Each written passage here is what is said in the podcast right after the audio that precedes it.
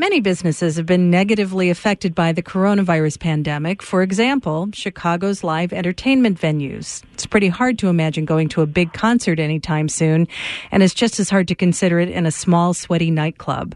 Chicago's small club owners are banding together again to help each other through this crisis. Katie Tuten is co-owner of The Hideout, the founder of the Chicago Independent Venue League, or CIVIL, and a founding member of the National Independent Venue Association. Good morning, Katie. Hi, Mary. So we know the pandemic has meant many businesses shut down, including venues like yours, the Hideout, and things are reopening, but so slowly, and economic relief isn't coming quickly enough. Some small businesses got aid through the CARES Act, but you're focused now on the Restart Act. What is it, and how does it differ from CARES? Well, Mary, the Restart Act, the reason we think that this is probably the best vehicle for our industry is that the money lost in 2020, it's based on our revenue of 2019. Also, it gives us the flexibility in which to spend the funding as we deem fit.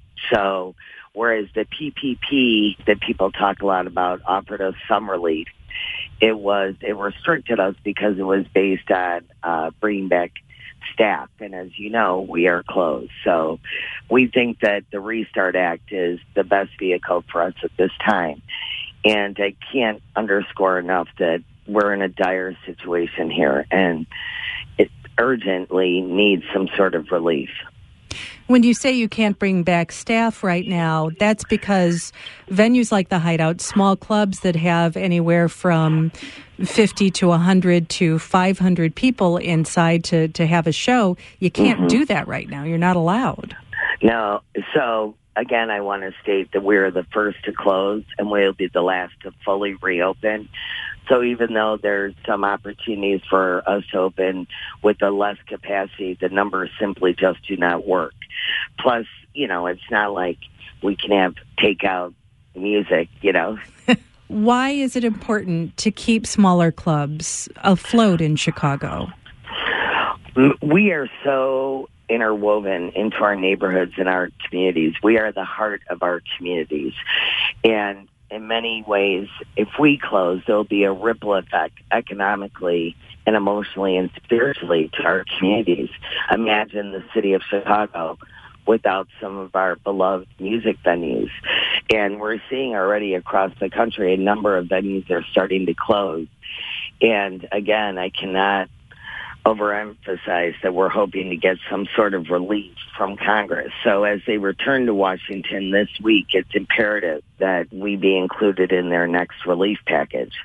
And I wanted to say this. I, I really want to have a shout out to our citizens of Chicago who make calls to action for Save Our Stages, our customers who come to our clubs.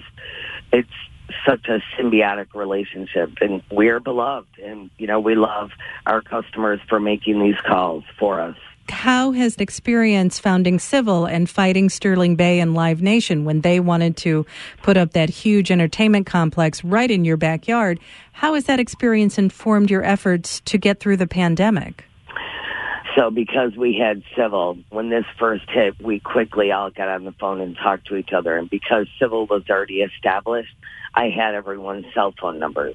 And so at first it was a comfort to each other. Also, we were assisting each other on how to apply for different grants like the PPP, the IDL, and everyone was sharing their resources and their knowledge base to assist each other. Plus, you know, it was just comforting to talk to each other to know what we were going through, that we weren't alone. And that's Katie Tuten, co owner of The Hideout and the founder of the Chicago Independent Venue League. Thanks for being with us, Katie.